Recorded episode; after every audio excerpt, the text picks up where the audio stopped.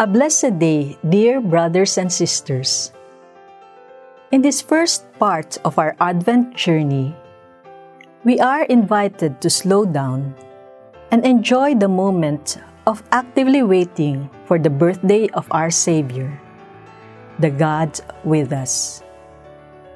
Join me in today's reflection from the Gospel Power by Sister Bernardita Dianzon.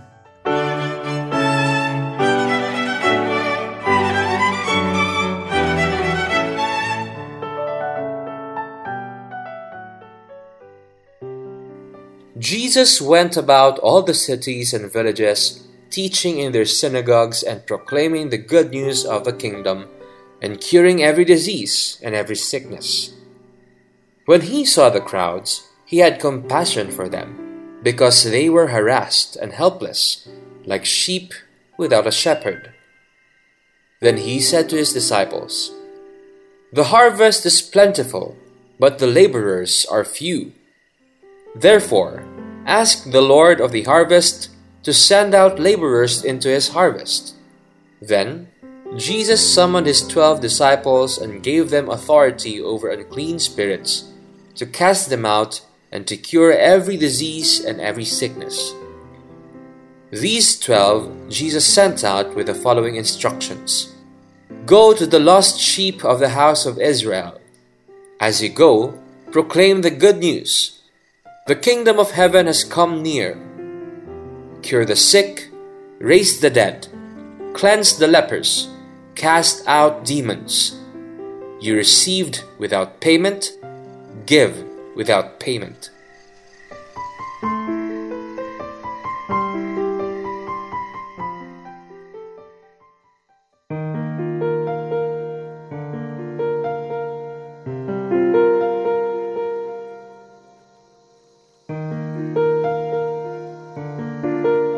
Jesus is God within our human nature.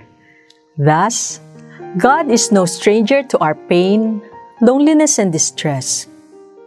When we say that Jesus is compassionate, we affirm that He suffers with us, and because the Eternal has united Himself with us, His finite creatures, there will never be a moment when He is not with us in the miseries that we go through.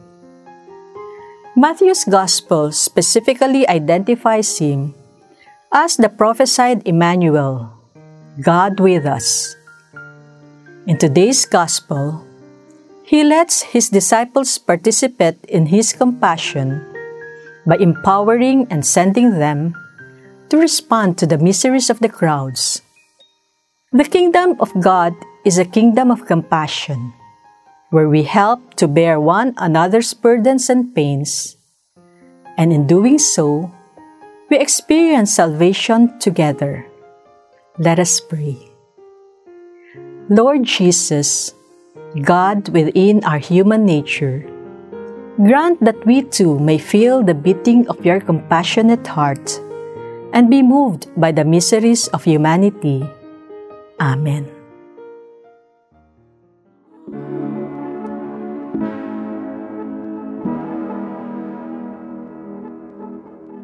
God our Father, we come to you in our need to ask your protection against the COVID 19 that has disturbed and even claimed lives.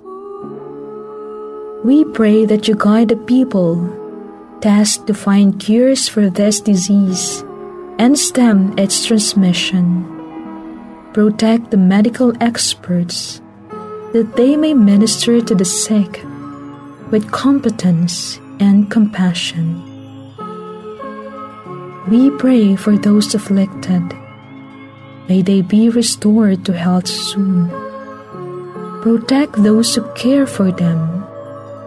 Grant eternal rest to those who have died. Give us the grace in this trying time to work for the good of all, to help those in need we implore you to stop the spread of this virus and to save us from our fears. Grant all this to our Lord Jesus Christ, your Son, who lives and reigns with you in the unity of the Holy Spirit, God forever and ever. Amen. We fly to your protection, O Holy Mother of God. Do not despise our petition in our necessities, but deliver us always from all dangers. O glorious and blessed Virgin. Amen. Our Lady Health of the Sick, pray for us. Saint Raphael the Archangel, pray for us. Saint Roch, pray for us. Saint Lawrence Ruiz, pray for us. Saint Pedro Calungsod, pray for us.